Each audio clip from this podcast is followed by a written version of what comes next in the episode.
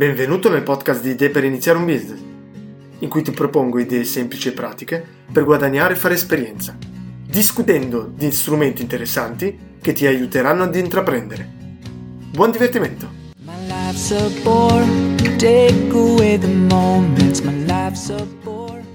Eccoci in una nuova puntata di Idee per iniziare un business.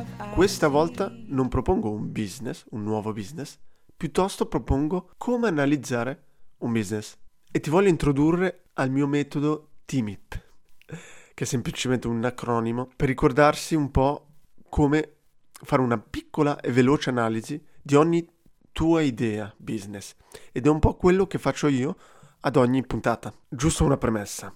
Questo piccolo acronimo TIMIP non significa che tu devi analizzare il business in 10 minuti e se vedi che ti sembra un business, un'idea positiva, fattibile, allora non devi fare un business plan o analizzare di più il mercato, ad esempio. Questo è solo uno strumento veloce per farti dire sì, è qualcosa di fattibile, no, bisogna scartarlo e quindi non bisogna più spendere tempo, passare del tempo ad analizzare qualcosa che vedi già fin da subito che non va bene magari per te, che magari non è l'in, che magari già solo coi prezzi secondo te non funziona, che ha bisogno di un grande investimento iniziale. Ecco, è solo questo, questo è lo strumento e bisogna utilizzarlo in questo modo. Però inizio subito con la prima lettera di TIMIT, che è T, T di target. Quindi la prima cosa è analizzare un po' il target della tua idea. Qual è il mercato? Qual è il cliente? A chi venderesti il tuo servizio o il tuo prodotto? Perché è importante? Perché tu devi sapere a chi venderai e quindi a chi dovrai rivolgerti e chi dovrai cercare per vendere il tuo servizio o il tuo prodotto. E già da lì puoi vedere se è un cliente che è vicino a te, con cui sai parlare, che pensi di poter trovare e quindi pensi di poter vendere qualcosa a questo cliente, perché se no già da qui puoi smettere di analizzare e di andare avanti. Il secondo punto importante è l'investimento iniziale. I di investimento iniziale. Perché? È vero che io in questo podcast cerco di proporre delle idee con degli investimenti iniziali molto ma molto bassi. L'idea è che anche se hai 16, 18, 20 anni non hai un soldo, puoi iniziare. Quindi non proporrò mai l'idea di, non so, aprire un nuovo ristorante, aprire un McDonald's o aprire un business in cui bisogna investire un milione di dollari, dollari, euro. Quindi questo punto, la I, è abbastanza semplice. Pensa a quanto, quanti soldi hai bisogno per aprire, per aprire la porta del tuo ristorante. Se hai bisogno di soldi per comprare un immobile, per creare il tuo prodotto, il primo prodotto di base, quanti soldi magari hai bisogno per partire anche solo calcolando magari il marketing o magari calcolando a quante persone devi ingaggiare per partire se non puoi partire da solo. Come sempre, come anche nel, nel primo punto, qua parliamo di, di fare delle stime. Non bisogna essere super precisi, però devi sapere se devi investire 100 euro, 1000 euro, 10.000 euro, 100.000 o un milione. È quello l'importante. Poi, oltre al fatto di calcolare l'investimento iniziale, quindi costi che hai prima di iniziare a poter vendere, magari calcola anche i costi che avrai durante il primo anno. I costi quindi mensili variabili, più che variabili mensili, quindi se tu resti un anno attivo ma non vendi niente, o almeno poco, che costi hai? Se quindi hai un business in cui devi avere un ufficio, avrai un affitto. Calcola anche quello. Calcola in un anno quanto devi avere da parte se non vendi tanto. Perché è inutile calcolare un investimento, un, vesti- un investimento iniziale basso perché devi semplicemente affittare un ufficio, quindi l'unico investimento che devi fare è comprarti una, una scrivania ed una sedia, se poi devi batterti in un affitto mensile e quindi magari già dopo tre mesi non riesci ad andare avanti. Adesso arriviamo già alla terza, par- terza lettera, la M, M di marketing. Perché è importante? Di solito il marketing è un punto che non arriva nelle fasi iniziali di un'analisi, di un business plan. Tuttavia è comunque importante. Anche in un business plan tu devi comunque convincere e dire ok, ho un, un, una strategia di marketing e so come vendere, so come portare clienti, perché tu puoi avere il prodotto più bello del mondo, ma se nessuno lo conosce, è come le persone che pensano di creare un sito web con un servizio o con un e-commerce e dal momento che il loro sito è online pensano che le persone arriveranno sul sito e inizieranno a comprare come dei pazzi. Tuttavia non è così, non è così perché, perché tu puoi avere un sito ma nessuno, se nessuno lo conosce è quasi inutile. È come avere un ufficio, esiste, ha un indirizzo, ma se nessuno sa dove sta il tuo ufficio non potrai vendere. Quindi è importante capire velocemente, ma capire se il, il, la tua nuova idea è facilmente vendibile, è facilmente pubblicizzabile. Quindi prova a pensare un po'. Domani inizi come riesci a venderti? Come fai del marketing? Inizia con il marketing semplice, la pubblicità online. È fattibile? Puoi fare Facebook Ads, Google Ads, poi hai anche la pubblicità fisica. Puoi fare dei flyer, fare dei poster se magari ho un business molto molto molto locale. E poi c'è il terzo punto, è un po' l'inbound marketing, quindi il fatto di creare contenuto, fare in modo che la gente, le persone arrivino sul tuo, sul tuo sito web, che cercano su Google e trovano i tuoi articoli. Tu che parli di qualcosa di simile, tu che li convinci con degli articoli sul tuo blog e quindi arrivano sul tuo sito organicamente, quindi senza spendere soldi, ma spendendo tempo, perché l'inbound marketing è qualcosa che arriva col tempo.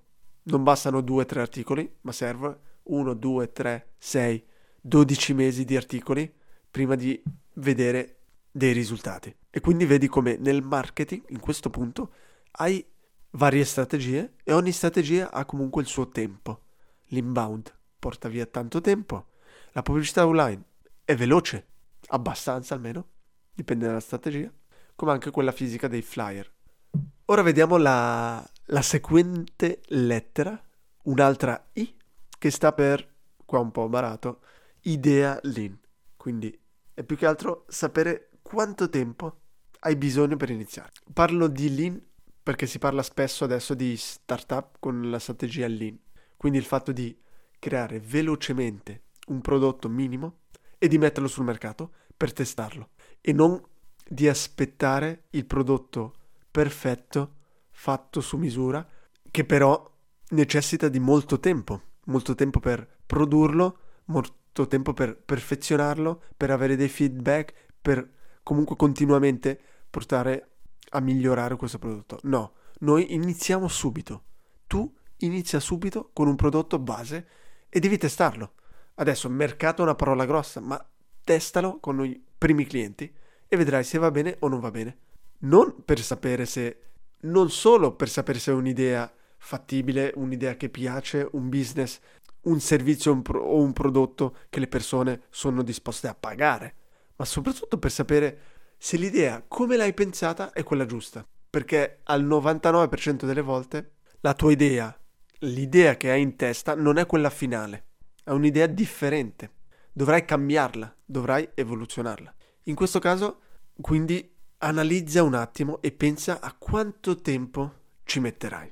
In questo punto, per me è importante, quando io faccio un'analisi, è sapere, ok, se io domani inizio a sviluppare questa idea, quanto tempo ho bisogno per portare un prodotto minimo e portarlo sul mercato? Quanto ho bisogno? Un mese? Due settimane full time? Sei mesi di sviluppo? Quanto? O magari un anno? E questo per me è importante per sapere se ho abbastanza motivazione per iniziare. Perché magari è, un, è un'idea carina, ma per cui non ho voglia di investire sei mesi del mio tempo per iniziare. Anche perché penso che non, non mi porterà così tanto valore, così tanto eh, beneficio. E poi è importante per me la motivazione. Devo capire se sono abbastanza motivato, se ho un grande livello di motivazione, ok, magari posso sopportare anche sei mesi di sviluppo.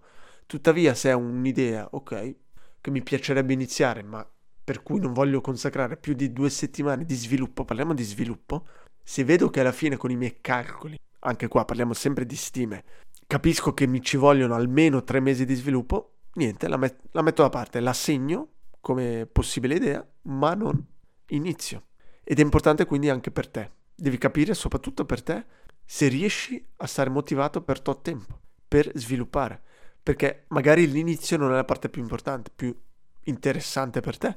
Magari tu non vedi l'ora di vendere, di iniziare a, a avere un contatto con il cliente. Prima di arrivare a quel punto, quanto tempo deve passare?